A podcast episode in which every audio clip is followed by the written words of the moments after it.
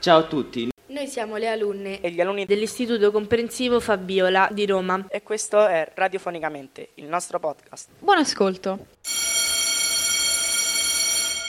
Buongiorno, oggi la seconda H vi parlerà di Trastevere e Potapotese. Composto da Livia, Melissa. e Taiana. Oggi vi parleremo appunto del mercatino di Porta Portese. Vuoi iniziare tu, Melissa? Va bene. Intanto vorrei dire che il mercato di Porta Portese è nato di fatto intorno al 1945, alla conclusione del secondo conflitto mondiale, come una nuova location della Borsa Nera che si trovava a Campo dei Fiori. Ambulanti, venditori improvvisati, ma anche privati. Ognuno espone ed esponeva quello che aveva, trovando incredibilmente sempre nuovi acquirenti. Oggi il principale dei mercati di Roma è diventato una sorta di bazar multietnico, con bancarelle di tutti i tipi, gestite non solo da romani, ma da venditori provenienti da ogni dove. La Borsa Nera, e che cos'è? Il mercatino nero, detto anche borsa nera, è il commercio clandestino di beni di prima necessità, spesso collegato a contingenze belliche o incentrato sulla vendita di particolari prodotti, il cui scambio sia regolamentato o vietato da politiche di limitazione e controllo. Ciò vuol dire forme illegali di commercio. Il termine fu coniato come termine della Employers Association of Greater Chicago nel giugno del 1927 in un documento riguardante l'influenza della criminalità organizzata, Teamster Union. Di solito il mercato nero nasce laddove lo Stato proibisce dei beni oppure se ne appropria. Ad esempio alcuni fungiti della Corea del Nord parlano di mercati neri diffusi nella città, al confine con la Cina. Interessante. Poi Porta Portese è anche conosciuta per la sua storia. Infatti, il nome di Porta Portese deriva dall'antica Porta Portuensis, che, insieme al Ponte Sublicio, era il principale accesso alla Reggia Augustea di Trastevere. Porta Portese attuale non è quella originaria, bensì il rifacimento voluto dal Papa Urbano VIII in occasione dell'edificazione delle mura genicolensi nel 1600. Ragazze, secondo me questa domenica dobbiamo andare al mercatino di Porta Portese. Io ci sono stata con una mia amica e abbiamo trovato un sacco di oggetti bellissimi, come vestiti, usati, riciclati, nuovi, ma indossati. Ce n'è praticamente di tutto, ad eccezione delle bancarelle alimentari. Anche se di tanto in tanto si incontra il venditore di noccioline o un ambulante che commercia taralli. Sono le cianfusaglie il genere di elezione al mercato di Porta Portese. Libri e dischi d'epoca, giocattoli, mobili, vecchi cosmetici o cartoline. E ancora, piastrelle, casse di orologi, bancarelle di Roma antica, di fossili, figurine di 50 anni fa, addirittura conchiglie e perline. Insomma, ce n'è davvero per tutti i gusti e molto spesso chi va a Porta Portese lo fa senza un motivo prestabilito o un'esigenza. Ci si reca al mercatino in cerca di occasioni, sperando di restare impressionati o colpiti da qualcosa, e molto spesso accade sul serio. È vero, ci sono un sacco di cose belle, perché io dovevo fare un regalo a mia nonna e ho trovato qualcosa di originale, un pensiero carino per amici e parenti.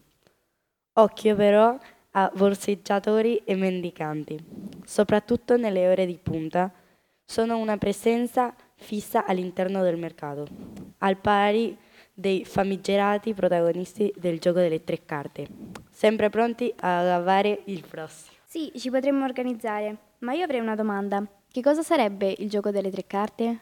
Il gioco delle tre carte è una vera e propria truffa da strada che permette all'esecutore di vincere la somma di denaro scommessa dalla vittima. Il gioco consiste nel disporre le tre carte, due uguali e una diversa, spesso una donna o un asso. Sul tavolo girarle a faccia in basso e mescolare. Marco Malvaldi, Pisa 1974, di professione chimico, ha pubblicato con questa casa editrice la serie dei vecchietti del Barlume, La briscola in 5 2007, Il gioco delle tre carte 2008, Il re dei giochi 2010, La carta più alta 2012, Il telefono senza fili 2014, La battaglia navale 2016, Sei casa al Barlume. Magari po- per divertimento possiamo fare questo gioco quando ci andremo. Sì, sarebbe bello. Io posso venire, ma sapete se ci sono altre curiosità? Sì, c'è la canzone di Porta Portese. Sarebbe? Questa canzone è di Claudio Baglioni, che nel 1972 ha descritto con grande efficacia l'atmosfera che si respira al mercatino di Porta Portese, nell'anonima canzone che fa parte dell'album Piccolo Grande Amore. Ecco uno stralcio del testo. C'è la vecchia che ha sul banco foto di Papa Giovanni. Lei sta qui da 40 anni o forse più. E i suoi occhi han visto re, scannati ricchi di impiegati, cappelloni ladri, artisti e figli di e figli di Porta Portese. Porta Portese, Porta Portese. Cosa avrai di più? Anche alcuni capolavori del cinema italiano, da Suscià a Ladri di biciclette, a Porta Portese sono ambientate. Bella, dopo l'ascolto. Ma un'altra cosa, come ci arriviamo? Lo so io. Allora, il mercato si estende lungo via di Porta Portese eh, fino a toccare via Portuense e lo stesso viale di Trastevere. Quindi, il mezzo migliore eh, per raggiungere il re dei mercatini di Roma è la metropolitana. Però ci sta la fermata più vicina, che è quella di Merconi, linea B, da dove prendere l'autobus numero 170. Altrimenti si può scendere a Piramide e prendere l'autobus linea 23 o 280. La linea 23 è quella che passa per San Pietro, mentre eh, da Piazza Venezia si può prendere direttamente il 170. In alternativa ci sta il tram numero 8. Oppure si può prendere il tram eh, numero 3 che ferma proprio a Porta Portese. Quindi ci sono molti mezzi per arrivarci. Qualcuno sa anche l'orario? Io? Il più famoso dei mercati domenicali di Roma apre i battenti alle 8 e chiude intorno alle 2 di pomeriggio. Tradizionalmente gli affari migliori si fanno in apertura e in chiusura di mercato.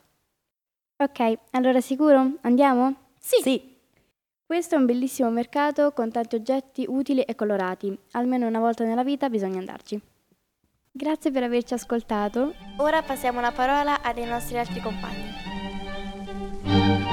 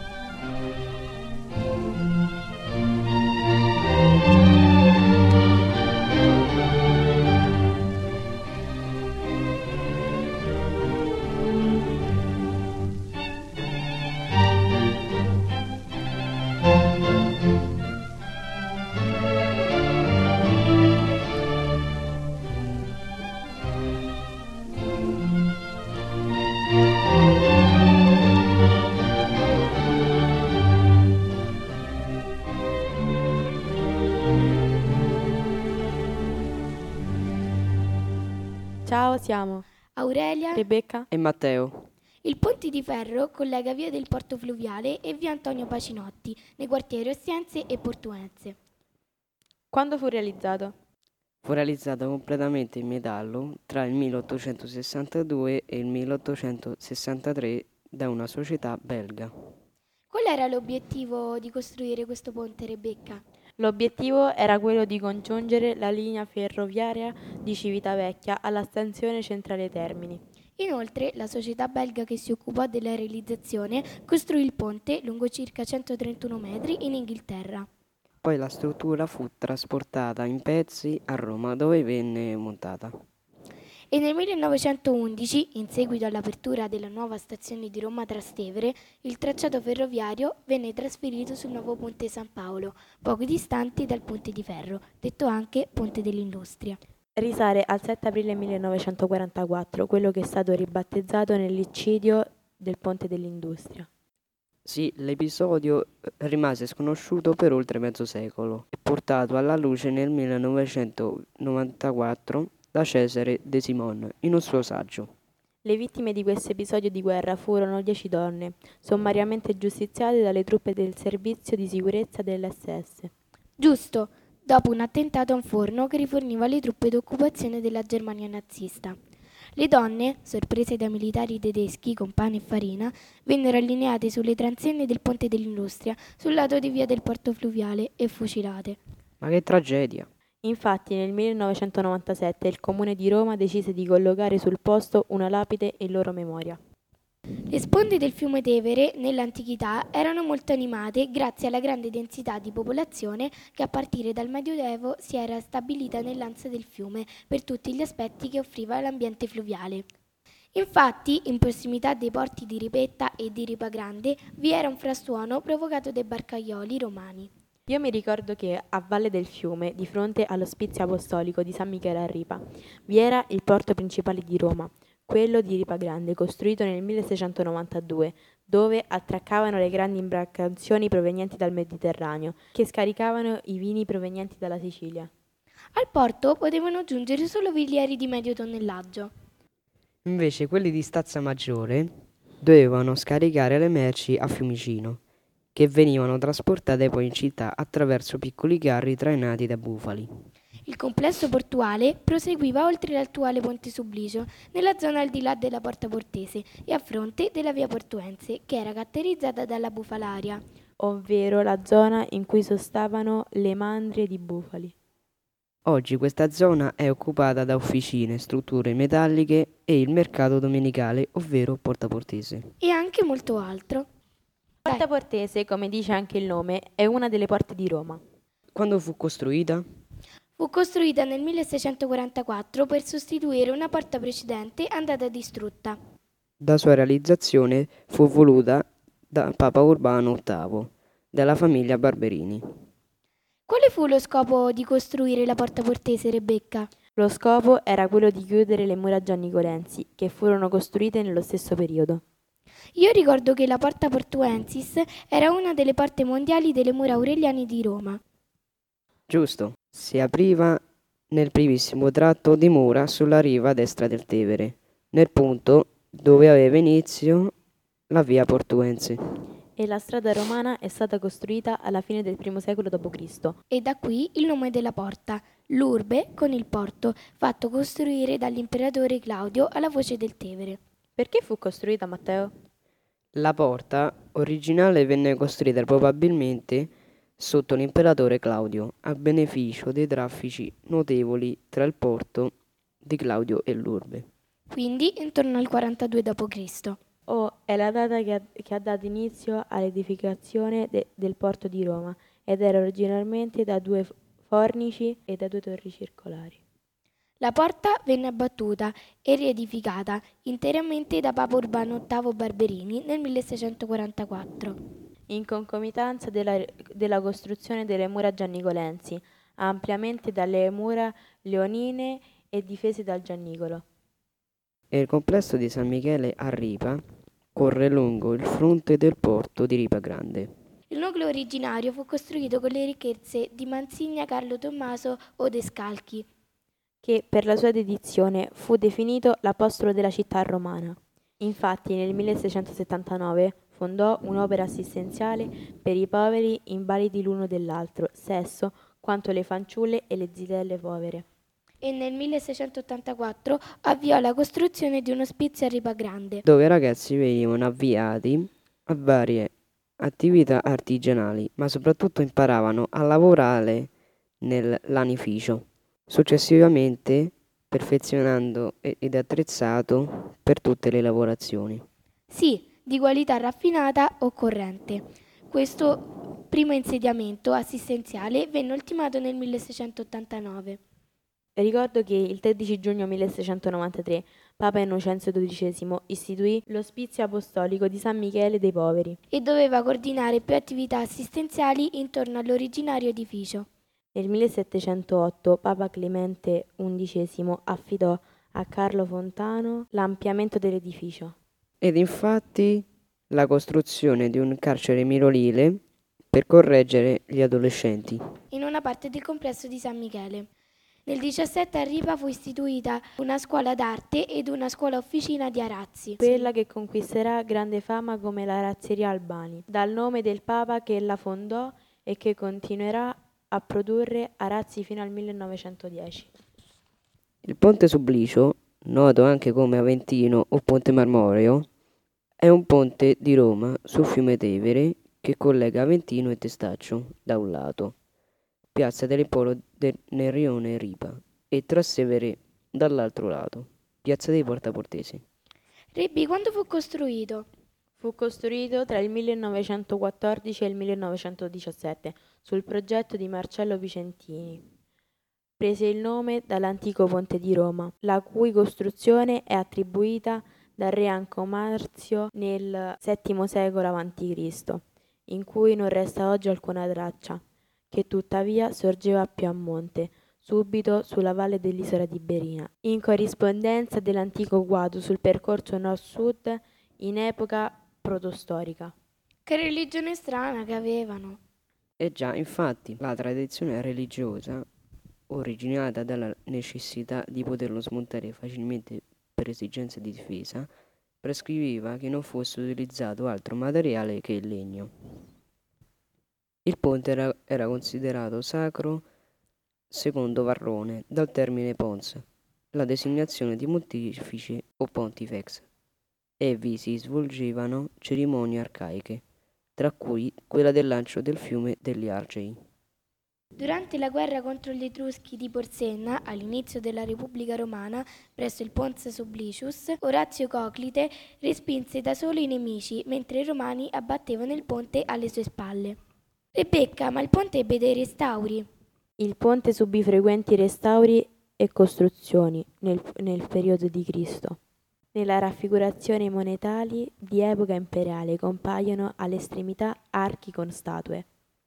Ci sono cospicue tracce del ponte, sono state visibili nell'alveo del Tevere fino al 1890 circa, quando i resti furono completamente demoliti nell'ambito delle misure di risistemazione del corso urbano del fiume, come misura di prevenzione delle piene. Lo sapevate che il Ponte Sublicius era stato costruito interamente in legno e inizialmente sostenuto da pali? La chiesa di San Francesco a Ripa sorge sulla piazza di San Francesco d'Assisi, dove un tempo era situata l'antica chiesa denominata San Biagio de Curte. Nel 1229, per ordine di Gregorio IX, la chiesa di San Francesco a Ripa passò ai frati minori e fu riedificata due anni dopo dal conte Pandolfo dell'Anguillara. Fu in questa occasione che la chiesa perse l'appellativo di San Biagio per assumere quello di San Francesco. Rebbi, sai dirmi il significato dell'appellativo a Ripa? L'appellativo a Ripa si spiega come una vicenda del, della chiesa al porto di Ripa Grande. Intorno alla chiesa si sviluppa un vasto complesso edilizio costruito con conventi dei frati minori, modificata con il passaggio della proprietà ai francescani. Matteo, ma quando si conclusero i lavori? I lavori iniziati nel 1535 proseguirono fino alla metà del Seicento. Vivere a, a Via Ettore Rolli, una delle strade in cui si sviluppa Porta Portese, è un'emozione unica perché vedere gli ambulanti che organizzano il mercato è un'esperienza particolare. È vero, l'unica cosa che potrebbe provocare fastidio è sentire il frastuono della montatura dei gazzeppi alle 3 del mattino. Uno degli aspetti particolari, invece, è sentire le urla dei mercanti che cercano di attirare l'attenzione dei passeggiatori ai propri banchetti. Solitamente, per permettere il continuo sviluppo del mercato, le strade vengono chiuse ed inoltre gli autobus ricorrono al cambio del giro che devono eseguire. Beh, vivere davanti a Porta Portesi non è male. Di certo ogni mattina si vive un'emozione unica. Grazie per l'attenzione e ciao a tutti. Ciao. Ciao ciao.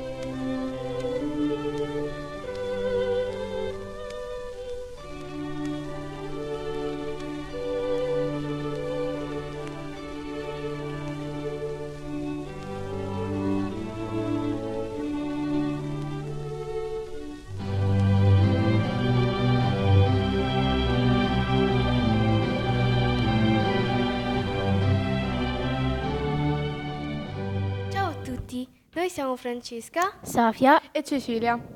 Francesca, qual è l'origine del nome Trastevere e cosa significa?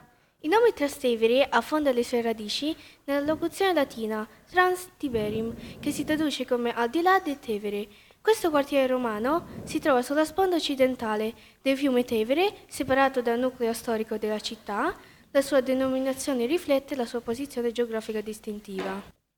Quali erano le principali attività economiche dei primi abitanti? Nei suoi primi giorni Trastevere era abitato principalmente da pescatori, marinai e artigiani. Le attività economiche principali includevano la pesca lungo il Tevere, la navigazione e diverse forme di artigianato.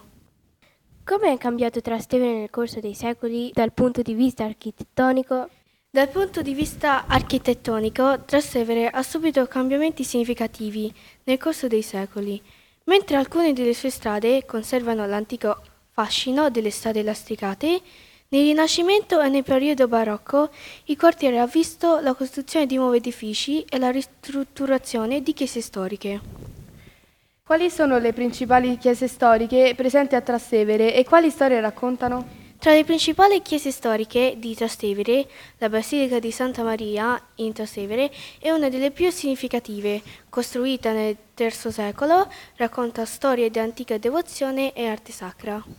In che modo la posizione geografica di Trastevere ha influenzato la sua storia e sviluppo? La posizione geografica di Trastevere, al di là del fiume Tevere, ha influenzato la sua storia e sviluppo. La sua vicinanza al Vaticano ha reso il quartiere un luogo di incontro per pellegrini e un centro di attività religiosa. Come è evoluto il quartiere durante il Rinascimento e il periodo barocco? Durante il Rinascimento e il periodo barocco, Trastevere ha visto una rinascita culturale e artistica. Artisti e intellettuali si sono radunati nel quartiere, contribuendo alla sua vivace atmosfera bohemian. Cosa significa la parola bohemian? L'atmosfera bohemian si riferisce a un'atmosfera culturale che abbraccia la creatività, l'arte, la libertà di espressioni e una vita non convenzionale ed è, associato a comunità di artisti, scrittori, musicisti e attori che hanno uno stile di vita libero. Quali figure storiche importanti hanno avuto un impatto su Trastevere nel corso del tempo? Figure storiche importanti come il Papa Callisto III e il pittore Caravaggio hanno avuto un impatto su Trastevere nel corso del tempo, lasciando un'impronta indelibile nella sua storia. Come è vissuto il quartiere durante gli eventi storici significativi, come le guerre o le epidemie? Il quartiere ha vissuto eventi storici significativi, comprese le guerre e le epidemie, che hanno plasmato la sua resilienza nel corso del tempo. Quali sono le tradizioni culturali ancora presenti a Trastevere? In che modo Trastevere è diventato un quartiere noto per la sua atmosfera bohemian e la vita notturna? Le tradizioni culturali di Trastevere sono ancora palpabili oggi, con le sue strette strade piene di ristoranti, negozi artigianali e una vibrante vita notturna. L'atmosfera bohemian del quartiere è diventata una delle sue caratteristiche distintive, attirando visitatori da tutto il mondo. Francesca, ci racconti la storia della comunità ebraica?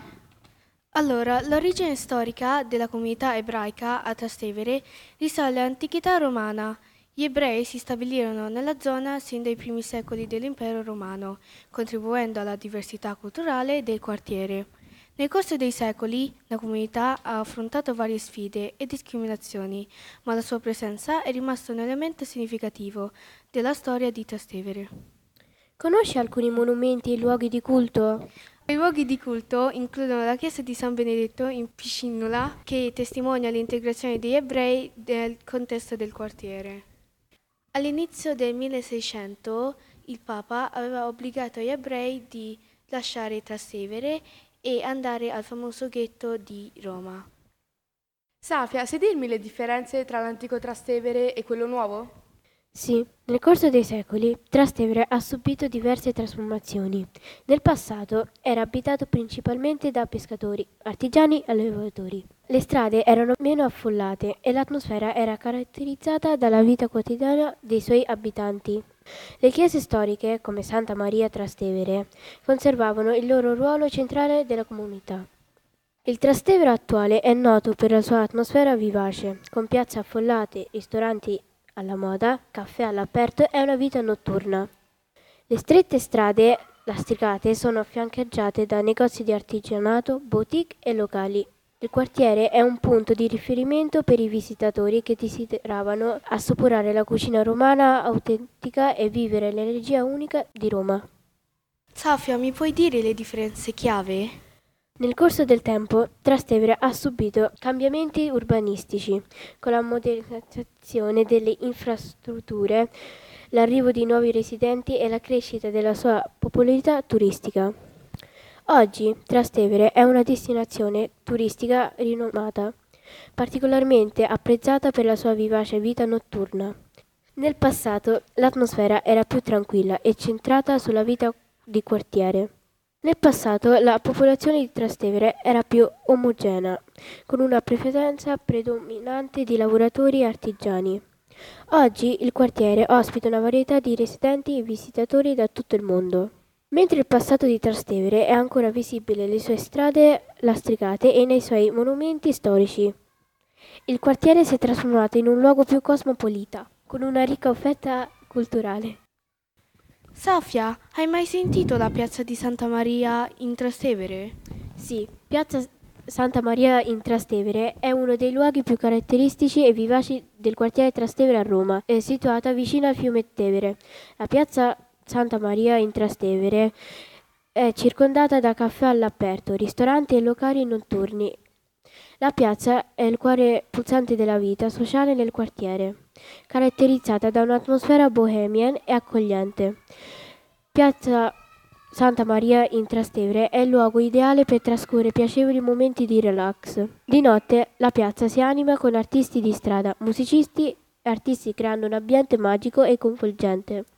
Piazza Santa Maria in Trastevere è il luogo da non perdere per chi visita Trastevere.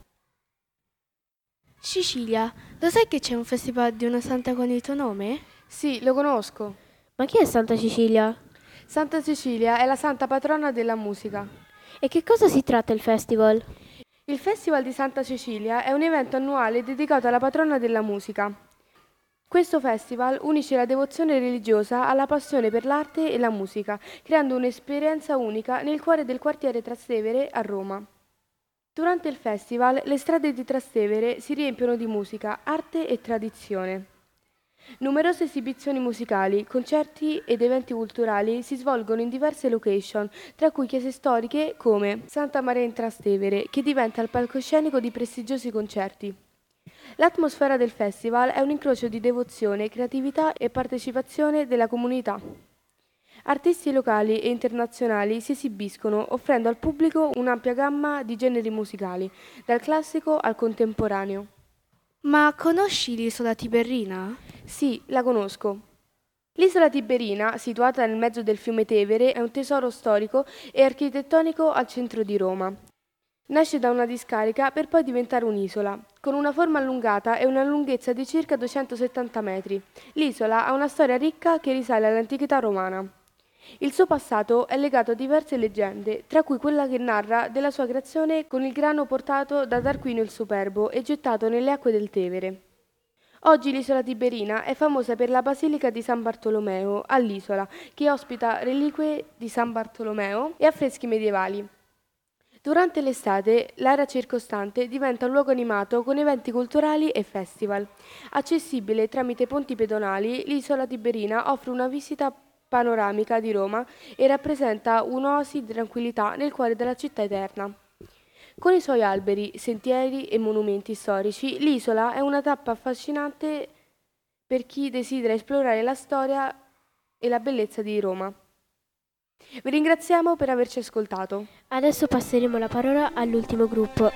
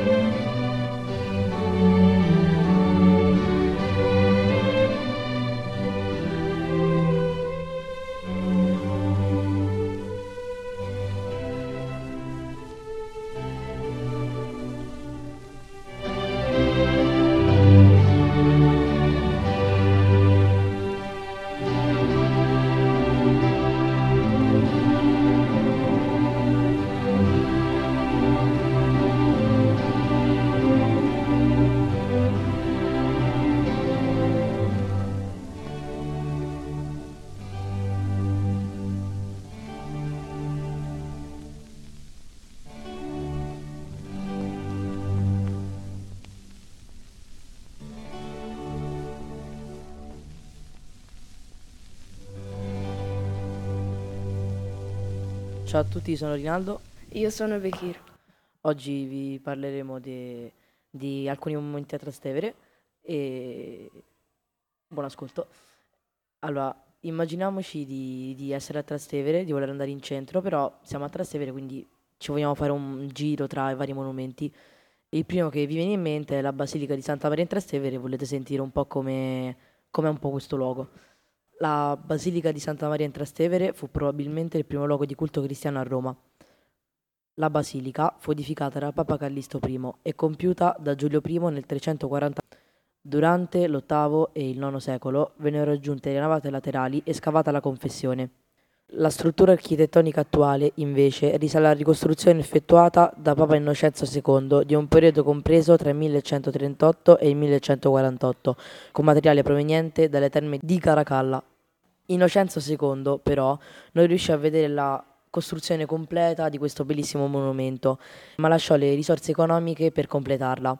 Nel XVI secolo il cardinale austriaco Marco Sittico Autemps fece realizzare la cappella della Madonna della Clemenza. Modifiche si hanno con Papa Clemente XI nel 1702 che fece edificare il portico da Carlo Fontana e con Papa Pio IX tra il 1866 e il 1877.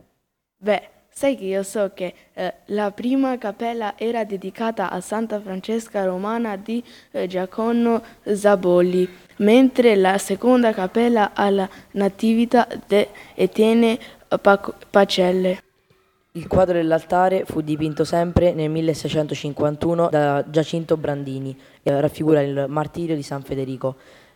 Il quadro è conservato nell'ufficio del parco dal XVII secolo per proteggerlo dall'umidità. Nella cappella vi era una copia del dipinto realizzata da Arcangelo Spagna, allievo di Brandi. Ora invece usciti dalla Basilica di Santa Maria eh, si va in giro ancora per Trastevere e arriviamo alla Casa del Vicolo della Luce che ci illustrerà il nostro compagno Bekir. Casa del Vicolo della Luce, Vicolo della Luce che collega via della Lungaretta a via della Genzola, prende il nome della chiesa Santa Maria della Luce. Ciò che attira l'attenzione è la casa medievale sull'angolo tra il vicolo e via Lungaretta. La casa, nonostante le varie ristrutturazioni, conserva ancora tutto il suo fascino. Nopre sopra l'arco medievale una testa di Bacco. Ma chi è Bacco? Secondo la mitologia greca e romana, Bacco era dio del vino. La bellezza di questo angolo è maggiormente enfatizzata dal fatto che è stato dipinto da Rosler Franz, che ci ha così tramandato un'idea di com'era il luogo un secolo e mezzo fa. Usciti da, da, da questo vicolo si, si, vuole andare ancora a vedere un po' le bellezze di Trastevere e una delle cose inevitabili è andare a vedere le mura aureliane, in particolare la Porta Settimiana. Le mura aureliane, con il loro percorso di 18 km... 18 km, wow, sono così lunghe? Eh già, e sono tra le mura più lunghe e conservate al mondo. Sono meglio della muraglia cinese edificate tra il 270 e il 275 per difendere la capitale dell'impero da eventuali attacchi barbarici e sono state usate sia nell'antichità sia nell'età moderna. La porta settimiana è quella più settentrionale che si apre verso la zona del Colle Vaticano. La porta venne costruita da Settimo Severo. La porta attuale fu ricostruita però con la sua caratteristica ghibellina da Papa Alessandro Borgia. Ma non lo abbiamo già sentito? Esatto, Papa Alessandro Borgia chiamato Rodrigo Borgia prima di diventare papa, diventò cardinale alla, alla sola età di 25 anni grazie a suo zio Papa Callisto. In seguito divenne papa con il nome di Alessandro Borgia e seguiva la regola del nobilismo, cioè favorire parenti o figli, in particolare Cesare Borgia. Cesare Borgia si costruì una, una signoria in Emilia-Romagna che però non ebbe lungo un, un, lungo periodo. Infatti nel 1503 il suo sogno crollò perché appunto suo padre, che seguiva la regola del nobilismo, morì. Non essendo rimasta nessuna traccia sulla struttura architettonica originaria di questa porta, si è ipotizzato potesse essere solo una piccola porticina di servizio che poteva essere usata per far uscire poche persone. Se non una vaga menzione da Piano di Alessandria, come il punto di incontro tra Cinna e Mario in occasione della guerra sociale. Poi sparisce dalle cronache fino ad un documento nel 1123. In questo documento si afferma che la porta settimiana diventa una porta importante. Una volta vista per porta settimiana c'è ancora tempo, avete ancora tempo per, per, prima di andare in centro. E allora, guardate un'altra struttura Vi cade l'occhio sulla spezieria di Santa Maria della Scala. Questa spezieria è stata aperta nella seconda metà del Cinquecento ed è una delle più antiche di Roma. La spezieria di Santa Maria della Scala era il luogo in cui si recavano le persone per curare le proprie malattie, anche se in origine l'uso era riservato solo ai frati carmelitani scalzi che la gestivano. Ma chi sono questi? I frati carmelitani scalzi sono un'istituzione religiosa, come ad esempio i francescani, domenicani e cistercensi. Aperta al pubblico alla fine del Seicento, ha continuato ininterrottamente a creare prodotti galenici. Era un medico e un scienziato romano. Dopo il 1954 la farmacia si trasferisce al pian terreno del convento. Negli anni Ottanta la farmacia è stata ceduta ad un privato ed è ancora visitabile al pubblico. Ultimamente anche la spezieria storica è stata ceduta e anch'essa visitabile al pubblico. Lo studio di queste spezie divenne così famoso che fu aperta una scuola per tutti, sia frati sia laici. Col tempo la farmacia venne anche denominata la farmacia dei papi, perché più volte venne beneficiata da vari papi, come Papa Pio VIII e Gregorio XVI. Tra i vari rimedi progettati dalla spezieria c'è la teriaca, ad esempio, preparata fino alla metà del secolo scorso. Tra gli altri preparati si trova anche l'acqua della Scala, l'acqua di Melissa e l'acqua della Samaritana. E cosa sono tutti questi prodotti?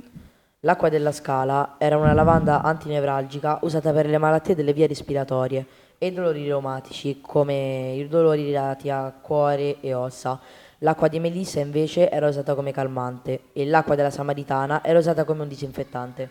Di andare a prendere il bus per andare in centro a Roma, però volete andare a vedere la chiesa di San Pietro in Montorio. Sul Gianicolo, nel Rione, nel, nel, quartiere di Trastevere, si trova la chiesa di San Pietro in Montorio. Nel sito, in cui si dice che sia stato crocifisso San Pietro, è citata già nella prima metà del IX secolo l'esistenza di un monastero gestito da vari ordini religiosi, come i Benedetini, i Celestini, gli Ambrosiani e le monache cistercense. Ma chi è San Pietro? San Pietro, come tutti credo sappiate, era un discepolo di Gesù che ha anche tradito Gesù durante la sua crocifissione. Alla fine anche lui venne crocifisso un po' di anni dopo, ma si sentì in colpa per aver tradito Gesù e al posto di essere crocifisso normalmente venne crocifisso a testa in giù. La costruzione dell'attuale edificio si ha nella fine del 400, quando Amedeo da Silva fece restaurare il convento. Vari danni li ha subiti per mano dei francesi guidati da Napoleone III. Ci sono anche molte importanti opere, infatti la chiesa è abbellita da diverse opere di spicco, da quelle presenti nella cappella, dalla flagellazione alla trasfigurazione di Sebastiano del Piombo, all'affresco del Pomarancio e della Sibilla allegorica di Baldassare Peruzzi. La cappella del Monte ha affreschi di Giorgio Vasari. L'altare maggiore è attribuito invece da Giulio Mazzoni con la trasfigurazione di Raffaello sostituita in seguito con una copia della crocifissione di San Pietro di Guido Reni. Sotto l'altare maggiore si trovavano le spoglie di Beatrice Cenci, finché la tomba non fu profanata nel 1798. La Cappella dei Mondi fu disegnata da Gian Lorenzo Bernini e da alcuni conti irlandesi. Il capovollo del Rinascimento? Nel primo cortile del convento della chiesa di San Pietro si trova il Tempio del Bramante. Il tempietto risale ai primi anni del XVI secolo ed è considerato uno degli esempi più belli e significativi dell'epoca rinascimentale. Si tratta di un piccolo tempio dedicato al martirio di San Pietro. Una volta usciti dalla chiesa di San Pietro in Montorio, il bus passa e ve ne andate in centro. Vi ringraziamo per averci ascoltato e vi diamo appuntamento alle prossime puntate. Ciao a tutti. Radiofonicamente è un podcast realizzato dalle alunne e gli alunni dell'Istituto Comprensivo Fabiola di Roma in collaborazione con l'Associazione della Parte del Torto. Potete ascoltare questa puntata del podcast, anche tutte le puntate precedenti sul sito podcasttorto.it e sulle principali piattaforme di podcast come Spotify, Amazon Music, Audible e TuneIn.